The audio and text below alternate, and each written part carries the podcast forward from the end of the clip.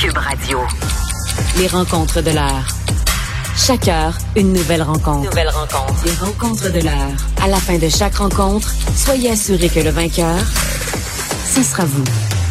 Cube Radio. Une radio pas comme les autres. Alors, euh, Jean-François Lisée est en vacances pour les prochains jours, donc on va avoir une discussion euh, seul à seul avec euh, Thomas Molker. Salut Tom. Ben, salut Richard. On va, on va faire de notre mieux pour se chicaner comme s'il était là. oui, OK. Écoute, qu'est-ce qui se passe au Parti libéral du Québec? Il y a une députée libérale qui a été chassée du caucus. Qu'est-ce qui se passe? C'est toute une histoire. Alors, Marie-Claude Nichols, euh, députée sans histoire, euh, qui était là, euh, attendait, comme tout le monde, son attribution quand, dans le cabinet fantôme. Madame Anglade, prenant les devants, avait demandé à chaque député de lui fournir une liste de quatre choses possibles qu'ils aimeraient faire, puis elle allait faire le mieux pour accommoder tout le monde. Madame Nichols avait sur sa liste les transports. Madame Anglade lui offre les transports, mais elle dit non, mais la, chose numéro un sur ma liste, c'est d'être la troisième vice-présidente de, l'Assemblée. On, va avoir un vice-président qui va être élu par les députés et il va y avoir d'autres qui vont être nommés et mis en place par le parti. Dans l'opposition, on a une place, troisième vice-président.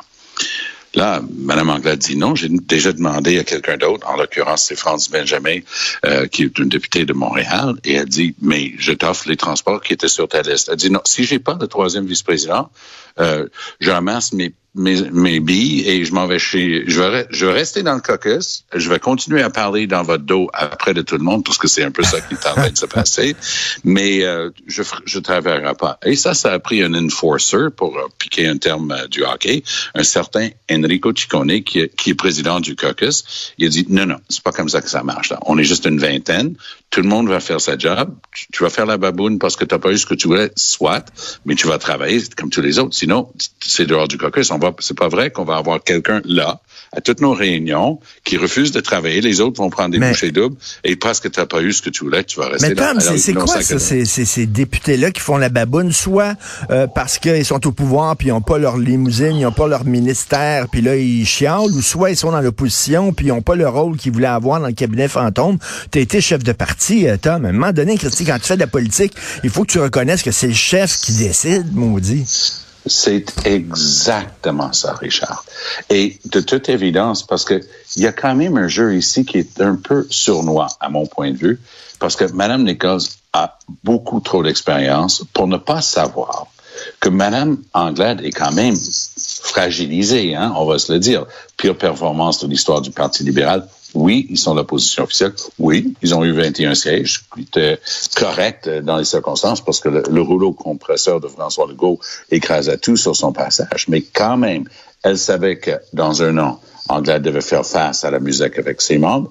La dernière chose dont Anglade avait besoin, c'était une chicane, parce qu'on se souvient de Marie Montpetit qui est partie avec fracas, euh, toutes sortes de... Ben, en fait, elle a été expulsée et ça a causé toute une tollée. Ça les a coûté la circonscription de Maurice Richard, qui est tombé aux mains de, de Québec solidaire mmh. avec un excellent député, soit dit en passant.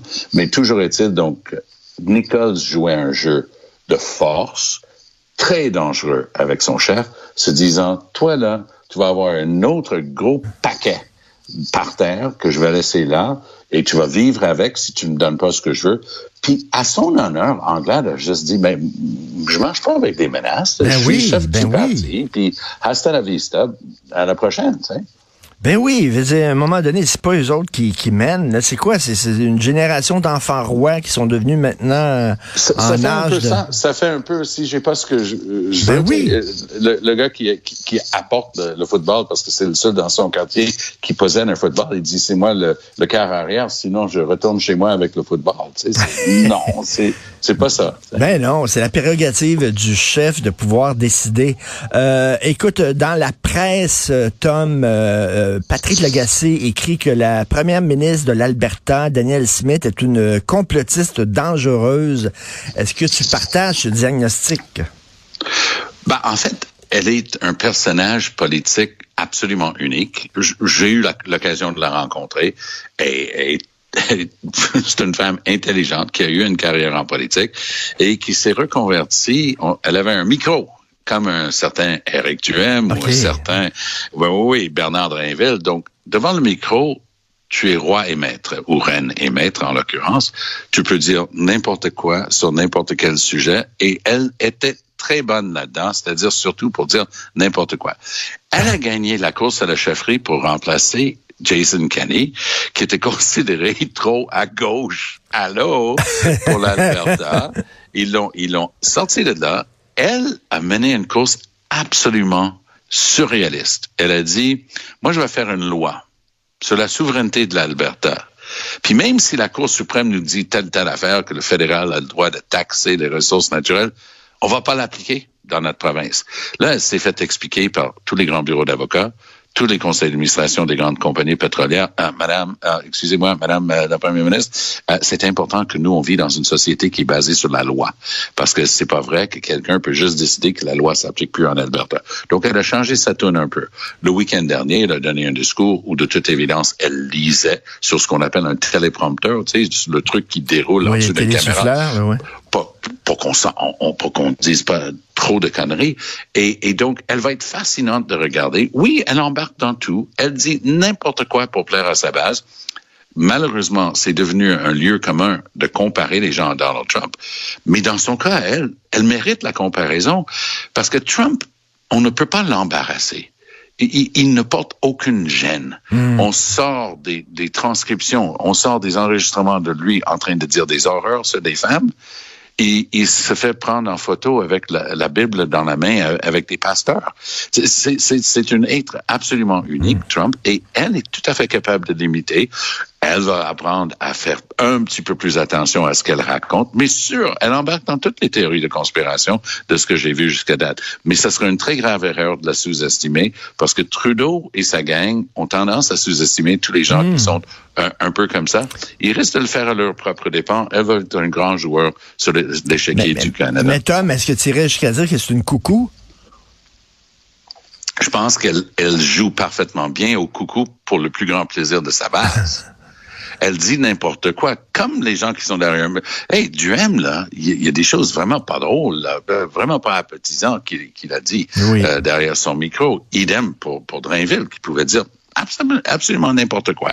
Mais c'est une chose d'être derrière le micro et dire n'importe quoi, et une autre de pénétrer dans la vie de tous les jours et être obligé de- d'avoir des Mais, conséquences. mais qu'est-ce que tu penses? Parce qu'on le sait, là, la, la, la porte, euh, la porte tournante entre le milieu des médias et le milieu de la politique, là, tu sais, euh, ça, ça va, ça vient. Là. ça marche dans va, les ça deux vient, sens, Ça hein? marche dans les deux sens. mais, mais, mais, mais qu'est-ce que tu penses des gens qui, lorsqu'ils étaient au micro, comme Éric Duhem, par exemple, ou comme d'autres, là, euh, bon, prenaient position sur n'importe quoi, et après ça, ils deviennent des politiciens. Ils disent, ah oui, mais il faut pas prendre ça au sérieux. J'étais rien qu'animateur de radio. À un moment donné, est-ce que tu disais ce que tu pensais? Et où tu mens? Est-ce que tu mentais avant ou tu mens là?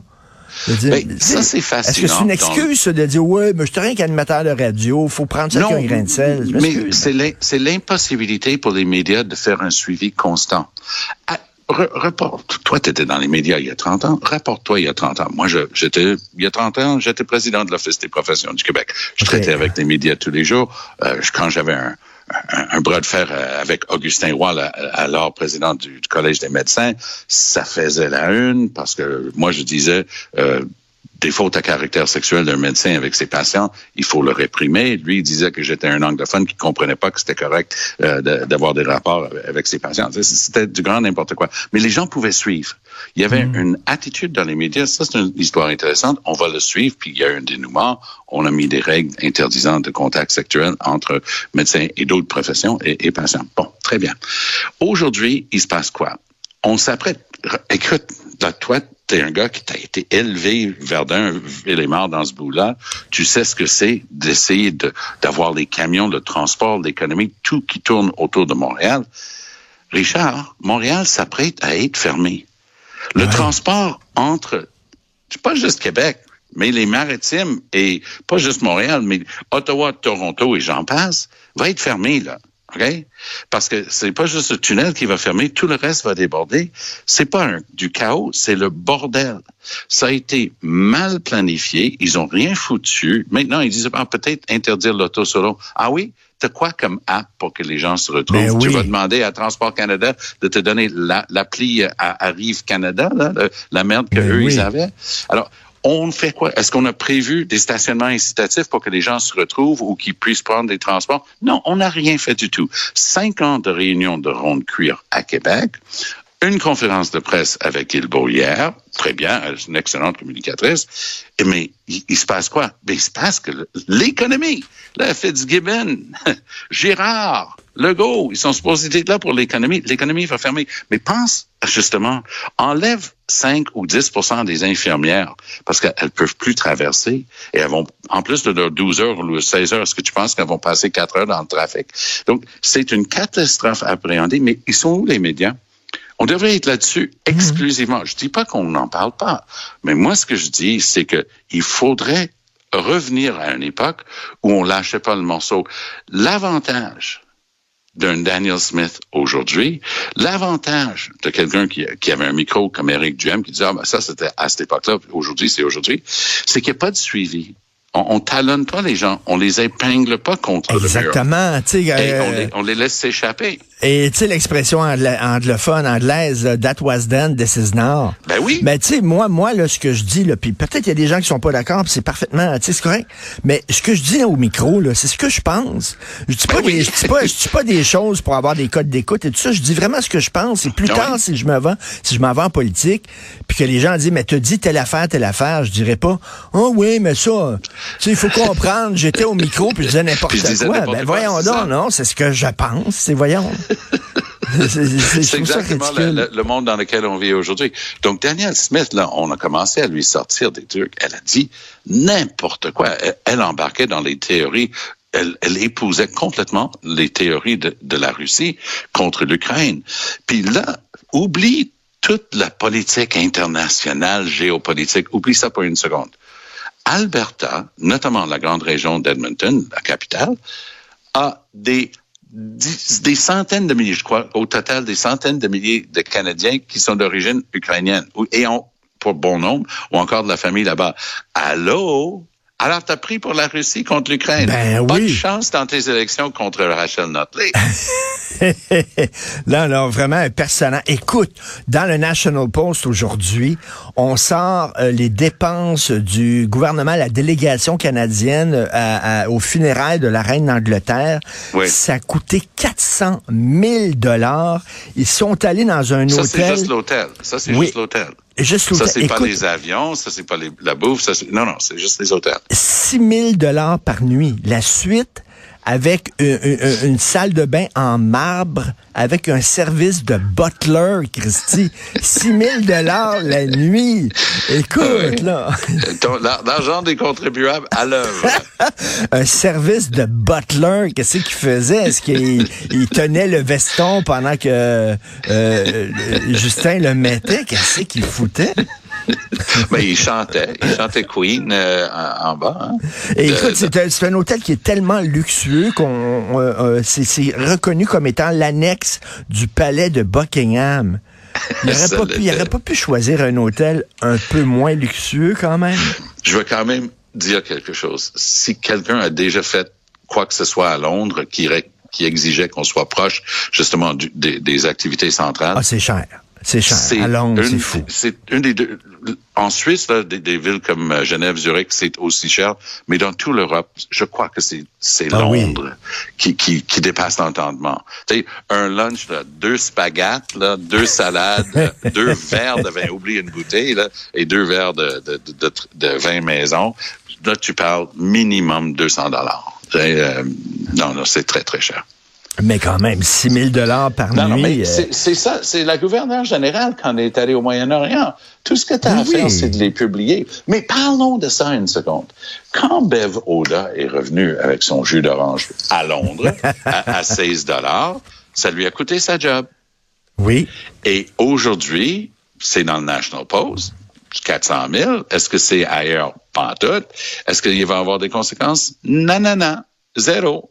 Donc, le convoyeur, ça, me fait penser, je sais pas si tu as déjà vu euh, visiter un centre de tri.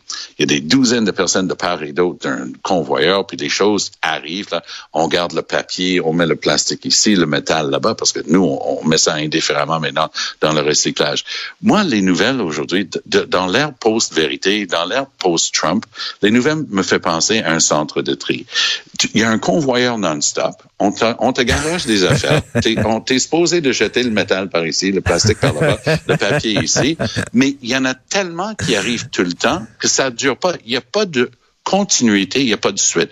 Que le go est fermé le pont-tunnel Louis H. Lafontaine, sans réfléchir, sans préparation, sans rien, en laissant ça entre les mains des oufs au ministère des Transports à Québec, ça dépasse l'entendement, mais ça se comprend. parce qu'il s'en sacre de Montréal. lui, il a été élu en dehors de Montréal. C'est presque un pied de nez à, à, notre métropole, qui est le moteur économique de la province. Peut-être Fitzgibbon va lui expliquer qu'il faut trouver une autre solution, mais je suis pas convaincu. Écoute, là, on craint des vagues de démission en santé parce que des gens qui travaillent comme des fous, les travailleurs de la santé, alors là, c'est dit, s'il faut que je parte euh, deux heures avant pour me rendre à l'hôpital, regarde, je vais laisser ma job, là. Ben oui. À un moment donné, c'est la goutte qui va faire déborder le, vase. Non, c'est complètement fou. On va en parler lundi, tiens. On en reparle lundi. Comme tu as dit, faut pas lâcher le morceau. Non, non, non. Un peu de suite dans les idées, ça ferait pas de tard. bon vendredi, bon week-end bien mérité. bon vendredi. Salut.